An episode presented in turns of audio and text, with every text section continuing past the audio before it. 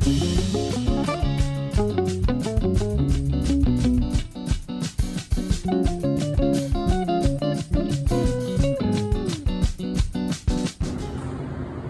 wall is about to come down where the exit sign is. For uh, confirmation that the smoke alarms are bypassed? Great. That's what it sounded like on the first day of construction recently at the site of Toronto's new Holocaust Museum. Workers were taping up drop sheets before taking down a temporary wall.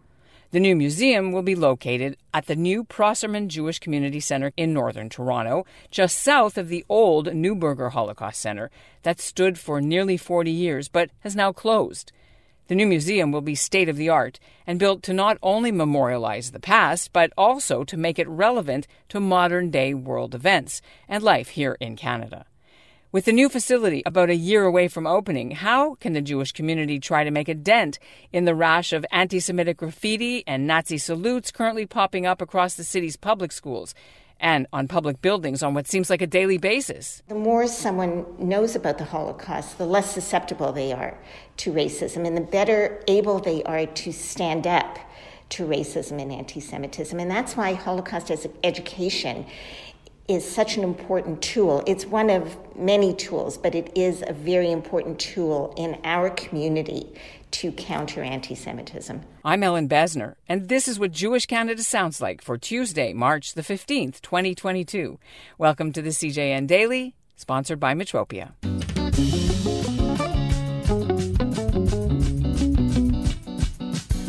The new Holocaust Museum will have several different rooms, starting with pre war Jewish life, then atrocities, then persecution, and then liberation and hope and talking about how the survivors who came to Canada rebuilt their lives and contributed to Canadian society. Canadian survivors will be front and center for now, in person, but also on video. Designers have planned for a future without live survivors. Visitors get an immersive experience and even an iPad to carry with them that uses augmented reality. The place is twice the size of the old one. Designers think it'll be able to handle twice the number of visits, up to 23,000 people a year. And they're targeting the Jewish community, of course, but just as importantly, students in the city's public schools, police, school board officials, judges, and lawyers. While some critics, like Professor Ruth Wisse and author Dara Horn, feel that more Holocaust museums are not the answer to anti Semitism, Coming up, we'll hear from the museum's team about why they disagree. But first, here's what's making news elsewhere in Canada right now. I am Sam Azuri in Toronto, and this is what Jewish Canada sounds like. Toronto's police chief Jim Ramer called in the hate crimes unit to investigate two more cases of anti Semitic symbols and graffiti. One was in a city park, the other was found near the Miles Nadal Jewish Community Center. The chief tweeted that, quote, no member of the public should be exposed to hate, unquote. A spokesperson for the JCC says, in fact, the swastika wasn't actually on the building, just on a poster on a lamppost on the street, so they don't think the Jewish building was being directly targeted in this incident.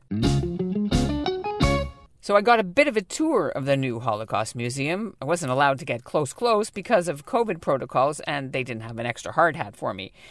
But I spoke with the new Holocaust Museum's executive director, Dara Solomon, and with Glenys Lindenberg, who's been raising the money for it these past three years. So, uh, what's going on, Dara, first? Uh, what are they doing? So, construction has started on the Toronto Holocaust Museum. Um, they've put up some hoarding to prevent people from coming up, and they're going to start demolishing some walls, and then they'll start um, constructing the new museum and building out they'll build the architectural fit up of the space which will take about five months and then the exhibition installation will start probably around the end of the summer. So Glenys you were uh, been spending your past three years for this uh, to raise the money. What was the motivation personally for you and your family to do this? Uh, my late father was a survivor. Also, my husband's parents were survivors, so of course I have that personal connection.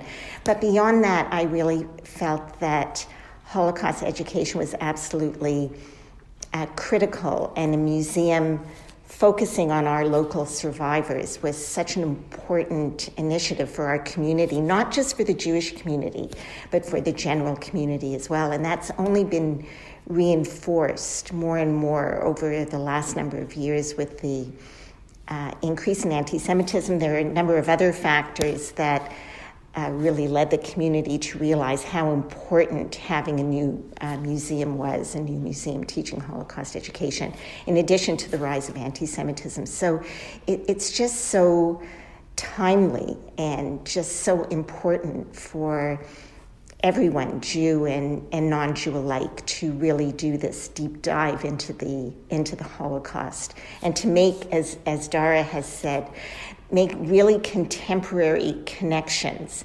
and learn about why it's relevant to them, no matter what their background is, to learn why it's relevant um, to their own um, sense of um, citizenship and uh, their ability to counter anti Semitism and other forms of racism. It's, it, Holocaust education is really critical. You brought it up, so we might as well dive in right away. Uh, we're speaking now when um, there's been at least six that I can count in Toronto, but also elsewhere on uh, stories that we've been covering of, uh, you know, swastikas and how Hitler salutes and, and the whole nine yards and teachers using um, the yellow star and COVID mandates and all that in their classrooms and, and teaching that. And so, um, you know, your museum isn't opening for another year or so. So what, um, you know, speak to that about the need for why you think this is going to perhaps help somewhat uh, when it opened? I, I think that the this the the the anti-Semitism that we're seeing in the TDSB, the swastika graffiti, the Hail Hitler, I don't necessarily think it's coming from a place of like deep-seated anti-Semitism. I think kids are acting out, and those symbols, for whatever reason, are are like sexy to them. Like it's it's compelling to them those symbols of fascism and power, and so what we need to do and what the new museum will do is really do a deep dive into what those symbols represent and not just in Europe, but also what they represented here. Like we talk about in the museum, um, what was going on in Canada during this time. It's a thread that's going to run throughout. And we're going to talk about Christie Pitts riots, where it was the unfurling of this, you know, swastika flag in the 19, in 1933 in, in, in, a, in a park during a baseball game. So we want to make it relevant for kids and really explain to them what is what kind what the meaning is behind these symbols and why there's a visceral reaction from the Jewish community when when they see them.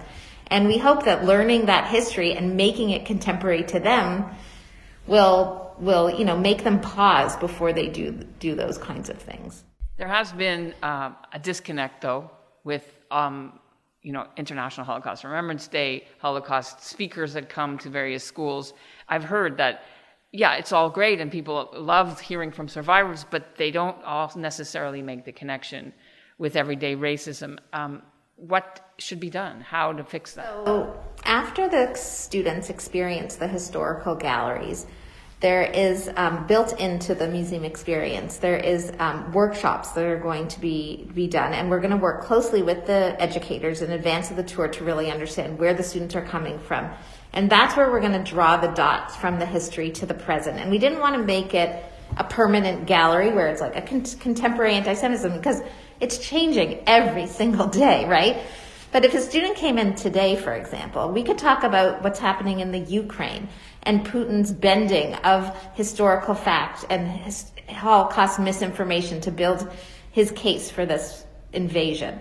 So we, we will build that into the experience and be able to be responsive to what's going on, to address what's going on in the schools and to address what's going on in the world around us, to really make Holocaust education as relevant as possible. So they don't walk away thinking like, why did I learn this history? It has absolutely nothing to do to do with me in my life. We'll make those connections and we'll even take it a step further and, and have workshops where they start learning about media bias and they start learning about online hate and what's in the world around them and give them tools to counter that in their lives and to know how to stand up against it and who to report it to and make them really active citizens in their communities and in their neighborhoods. There are voices in the community, internationally and nationally, who say we don't need Holocaust museums to dead Jews. There's a new book, right? We need to showcase what live Jews are doing and why the Jewish community, why the culture is important. How do you answer those um, those feelings? Well, I think that Dara has um, answered that in part that that the first experience of a visitor to the museum is not going to be um, is not going to be information about the Holocaust. It's going to be about pre-war Jewish life, and then there will be this um, historical context of the rise of um, National Socialism. But I think it's also important that the new museum is going to be in the Sheff family building. So we're in this um, beautiful building on the Sherman campus where the JCC is. So, Ellin, we were, we were walking around a bit before, and you saw two year old kids in daycare, and you saw high school kids playing basketball, and you saw adults in the swimming pool. And the context for, for this and being in that building is that there was a vibrant Jewish life before the Holocaust it's to do a deep dive into what the Holocaust was and the impact upon the Jewish community. But then the other very important piece is what happened subsequent to the Holocaust, especially in Toronto through our local survivors. And that is that we are capable, Jews and other people who have suffered persecution. Um, there, there is the that ability, I, I, know the word resilient is, is overused, but that is a descriptive of the Jewish people, resilience. Last thing, um, so what happens between now and when this opens? Are there is there no access to the old old stuff? So we did close down during COVID, um, and it's we just don't have the capacity to, to operate tours, um, even when if COVID was not an issue, just because we're we're literally curating the museum every day. There's a team working on testimony selection. There's a team working on this amazing tablet iPad experience with augmented reality. There is a team that are focused purely on writing the text and the image selection then there's another another team working on like the artifact. And when I say like team, I'm talking about like these overlaps. So these are it's a small so basically team. It's like five of you putting this whole thing yes, together. and so right. So five? and on top of that, I mean, we are running um, we are running um, survivor over programs over Zoom and um, and programs as well. We'll be organizing the community wide Yom HaShoah program on April 27th. So we've got our hands full. Yeah.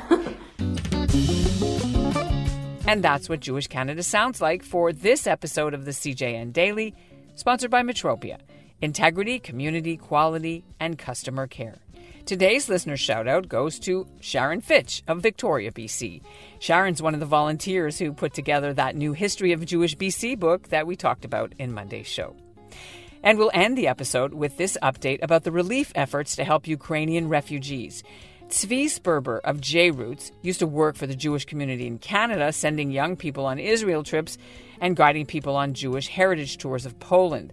Now his team is on the ground in Poland, in Krakow, helping those who fled the Russians. And the Friends of Simon Wiesenthal's Canadian office want to raise $50,000 for his projects. Another thing that we've seen as we head to the border, and many people are working on the border, and every person, every organization is doing immense good. But when the refugees walk in, they stand there in the freezing cold holding their little sacks, their little packs. Some of them got a bag, some of them got a plastic bag, some of them may even have a roly trolley. It doesn't make any difference. But they're also holding kids.